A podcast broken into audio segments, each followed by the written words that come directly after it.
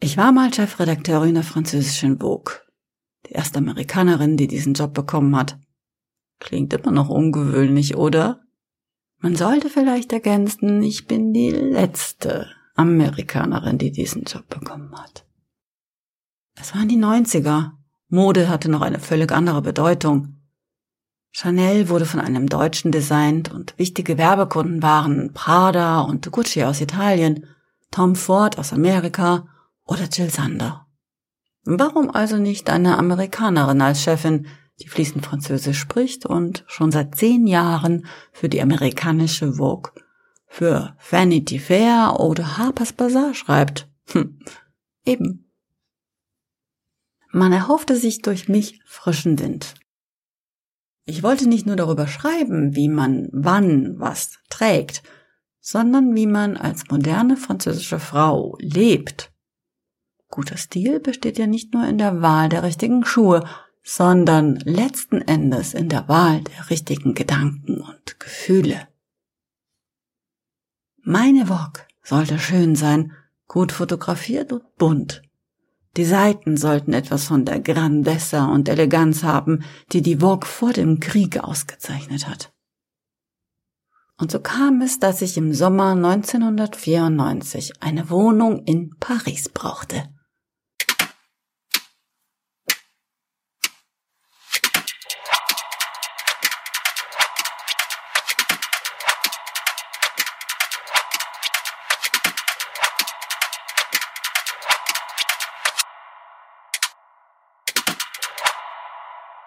Es war wohl Fügung, dass sich tatsächlich in meinem Lieblingsarrondissement eine Gelegenheit ergab. Die Rue Jacob liegt tief im alten Paris, im sechsten Arrondissement. Sie verläuft parallel zur Seine und beginnt an der Rue de Seine und endet in der Rue de Saint-Peur. Touristen lieben sie, denn zum einen sind hier die herrlichsten Antiquitätenläden und Antiquariate und zum anderen kann man den Namen in allen europäischen Sprachen leicht aussprechen.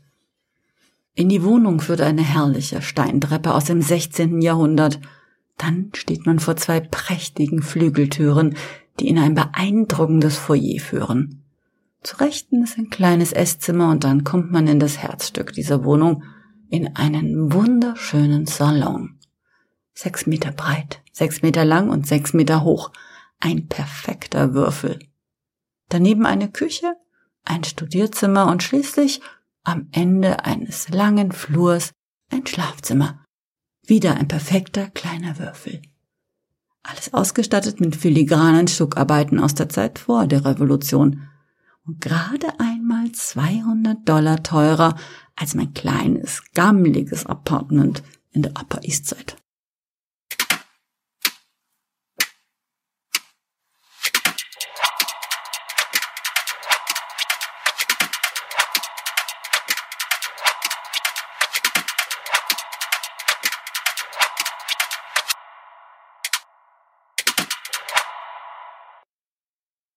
So saß ich also bald in der Kanzlei von piekfeinen Pariser Anwälten, die mir einen sehr umfangreichen Mietvertrag vorlegten und vorlasen.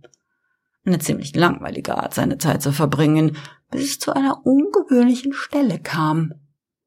Die Herren Juristen wollten es schriftlich von mir, dass sie mich informiert hätten, dass die Räume in der Rue Jacob 11, die ich zu mieten beabsichtigte, sich des Nachtens bewegen.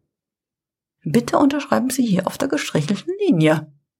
Hm, also, das ließ mich dann schon stutzen, aber ich dachte mir nicht viel dabei. Naja, wahrscheinlich arbeitete so ein altes Haus halt, wie man so sagt. Ist ja nicht aus Beton, sondern aus Jahrhunderte altem Holz und Mörtel und Ziegeln. Also unterschrieb ich. Des Weiteren musste ich schriftlich versichern, dass ich, sollte ich Besuch von sehr schwergewichtigen Menschen bekommen, ich diese dazu anzuhalten habe, sich am Rande des Salons zu bewegen, weil sich die Fachleute uneins wären, wie hoch die Belastungsfähigkeit des Bodens sei. Hm. Naja, abgesehen von diesen kuriosen Kleinigkeiten, mich nichts davon ab, bald die stolze Mieterin dieser unglaublich schönen Wohnung mitten im mittelalterlichen Paris zu sein. Ich entschließe mich, das Bett in den kleineren Würfel zu stellen, an die Wand zum Studierzimmer. Ich hänge sechs Meter beige lange Stoffbahnen in die Fenster, um den Raum organischer zu gestalten und im Sommer zu verdunkeln. Natürlich muss ich meinen sozialen Pflichten nachkommen und eine Einweihungsparty in meinem Salon geben. Für die Chefin der Vogue ist das Teil der Jobbeschreibung. Richtig Sorgen mache ich mir nur um diesen einen außergewöhnlich dicken italienischen Designer. Ich stelle ihn ans Fenster und gebe ihm die Aufgabe, mir mitzuteilen, wer als nächstes die Straße hinunterkommt, um uns zu besuchen. So halte ich ihn von der Raummitte fern, die sein Gewicht laut einiger Fachleute eventuell nicht trägt. Vier Monate später geschieht es zum ersten Mal. Ich werde mitten in der Nacht wach.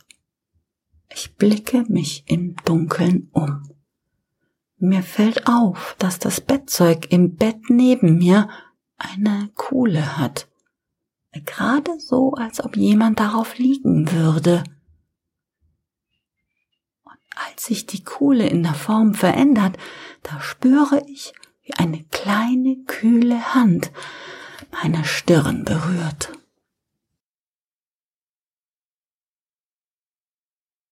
Ich schlage mit dem einen Arm in das Bettzeug neben mir und mache das Licht an, während ich einen Schrei unterdrücke. Was war das? Ein Geist kann es ja nicht gewesen sein, sage ich mir. Aber warum nicht? Naja, weil ich im 20. Jahrhundert lebe und Chefredakteurin der Vogue bin und andere Dinge zu tun habe, als mich mit solchem Unsinn zu beschäftigen. Komischerweise ertappe ich mich am nächsten Morgen, wie ich um die Ecke schleiche direkt hinein in die Kirche von Saint-Germain-de-Prés. Brav gehe ich ins Pfarramt und warte, bis mich die Sekretärin anhört. Sie öffnet den großen Terminkalender und fragt mich nach meinem Namen. Ich lasse mir schnell ein französisches Pseudonym einfallen. Mein Gegenüber macht ein sauertöpfisches Gesicht. War wohl nicht besonders gut. Was denn mein Anliegen sei. Naja, tja, wie sage ich's denn am besten? Also, ich bin gerade ums Eck eingezogen und habe wohl Geister. Man denn nicht jemanden vorbeischicken könnte, so eine Art vielleicht spiritistischen Kammerjäger? Also sowas wie vielleicht einen Exorzisten?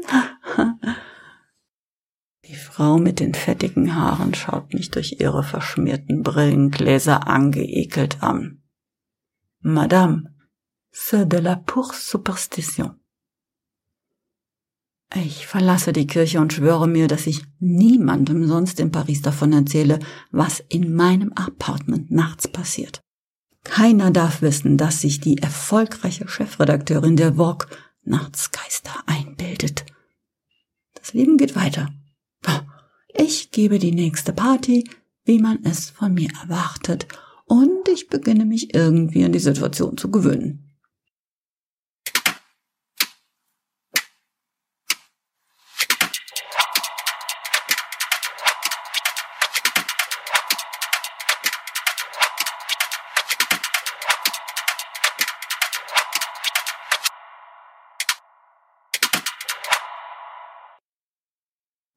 Abends besuche ich gute Freunde.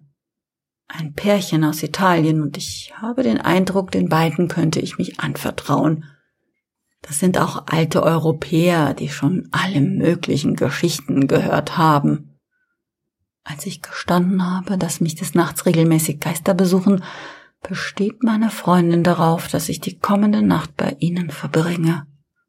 Erleichtert stimme ich zu, aber wir müssen noch Sachen aus meiner Wohnung holen. Sie und ich in mein Schlafzimmer gehen, erwarte ich nicht, dass man meine Geister sieht. Aber genau in diesem Augenblick sieht man den Abdruck eines menschlichen Körpers in meinem Bett. Meine Freundin wird blass und verkündet, sie würde im Wohnzimmer auf mich warten. Wir verlieren kein weiteres Wort über die Situation. Unsere Gespräche bleiben oberflächlich für den Rest unseres Lebens. Es ist besser zu schweigen, lerne ich. Als ich mich wieder nach Hause traue, beschließe ich, mein Bett einfach an die andere Wand zu stellen, unter den Mauersturz, der einmal der Kamin war. Das schafft meinen Besuchen tatsächlich erst einmal Abhilfe, aber eines Nachts im Oktober wache ich auf. Meine Vermieter wohnen in der Wohnung über mir. Sie ist exakt so geschnitten wie meine auch.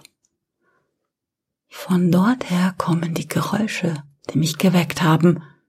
Es klingt, als würde ein Körper im Raum herumgeworfen, auf den Boden geschmissen, gegen die Wand geknallt. Man hört Menschen raunen und dann zischen und wie Schweine grunzen. Jemand wird gequält.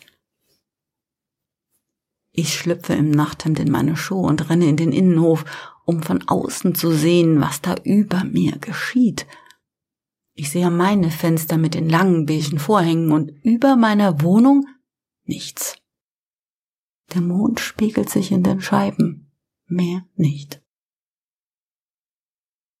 Am nächsten Morgen klingele ich bei meinem Vermieter Sturm, bis sie mich in Notwehr auf einen kleinen Aperitif einladen und mir ihre Wohnung zeigen. Sehr schön eingerichtet, sehr unauffällig und klassisch. Allerdings schlafen sie im Speisezimmer, auf der anderen Seite des langen Flurs. Oh, naja, die hinteren Räume benutzen wir praktisch gar nicht. Wir sind sehr zufrieden mit den Räumen auf dieser Seite des Flurs, erklären mir die beiden. Selber eher auch unauffällig und klassisch in ihrem Wesen. Mehr ist den beiden nicht zu entlocken. Genau wie ich selber würden sie niemals zugeben, dass es in ihren Räumen spukt. Sie würden das Wort Geist niemals benutzen, weil sie wissen, dass man ein Spinner wird in dem Moment, in dem man es verwendet. So verfahre ich auch weiter. Ich experimentiere heimlich, wie zum Beispiel mit Räucherkerzen, Fernheilung oder tibetanischen Methoden des Exorzismus. Alles anonym, alles im Geheimen unter falschem Namen. Eines Tages besucht mich mein Vater und ist sehr stolz auf mich, auf meinen Job, auf mein Leben in Paris und sogar auf meine wunderschöne Wohnung. Wir stehen beide vor meinem Appartement, vor den wunderschönen Flügeltüren unterhalten uns. Mein Vater steht neben mir, ganz entspannt. Da wird er auf einmal geschubst. Er stürzt die Treppen hinunter, aber kommt, Gott sei Dank, nicht zu Schaden. Für mich ist der Fall klar. Etwas aus meiner Wohnung hat versucht, meinen Vater zu verletzen. Das ist schon ein bisschen mehr, als neben mir im Bett zu liegen und mich manchmal zu berühren. Ich, ich muss da weg.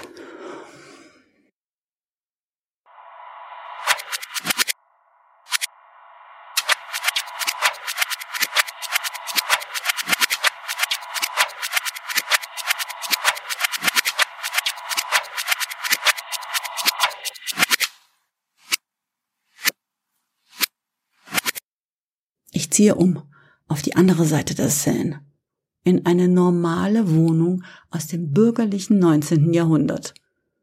Eine Wohnung ohne Melodram, Geschichte und ohne Geister. In der Redaktion muss ich aus der unverständlichen Entscheidung auf die rechte Seite zu ziehen natürlich eine Lifestyle-Diskussion machen, aber in Wirklichkeit ist mir das Unverständnis egal. Meinen Kopf als Chefredakteurin wird mich nicht meine Wohnung kosten, sondern die Idee, eine Ausgabe der Vogue über Quantenphysik zu machen. Naja, was nicht gerade inspiriert war, zugegeben. Ich kenne meinen Nachmieter übrigens, ein bekannter italienischer Designer. Ich hatte ihm abgeraten, meine Wohnung zu mieten, aber ich war damals noch nicht alt genug, um die Wahrheit zu sagen, nicht mutig genug. Nach dem Umzug beginnt sich mein Leben positiv zu verändern. Die Auflage explodiert förmlich. Ich verliebe mich ein wenig und bin nicht mehr einsam und ich schlafe wie eine Tote jede Nacht. In die Rue Jacob komme ich immer noch gelegentlich, schon wegen der Antiquitäten. Das Haus mit der Nummer 11 ist aufwendig renoviert worden, aber ich mache trotzdem einen großen Bogen um es. Ich habe nie mehr auch nur eine einzige Treppenstufe betreten. Den italienischen Designer treffe ich vier Jahre später wieder in Mailand. Ein Jahr bevor ich die Idee mit der Quantenphysik haben werde. Ich sage zu ihm, man sieht dich gar nicht mehr in Paris. Er meint, ich bin schon da, aber ich schlafe da nicht mehr. Ich schlafe in Mailand, in Brüssel oder in London. Ich schlafe manchmal sogar auf dem Flughafen, aber niemals in unserer Wohnung. Ach was? Warum das denn? Aber Schätzchen, in dieser Wohnung spukt es doch. Und wie? Sag mal, ist dir das denn niemals aufgefallen?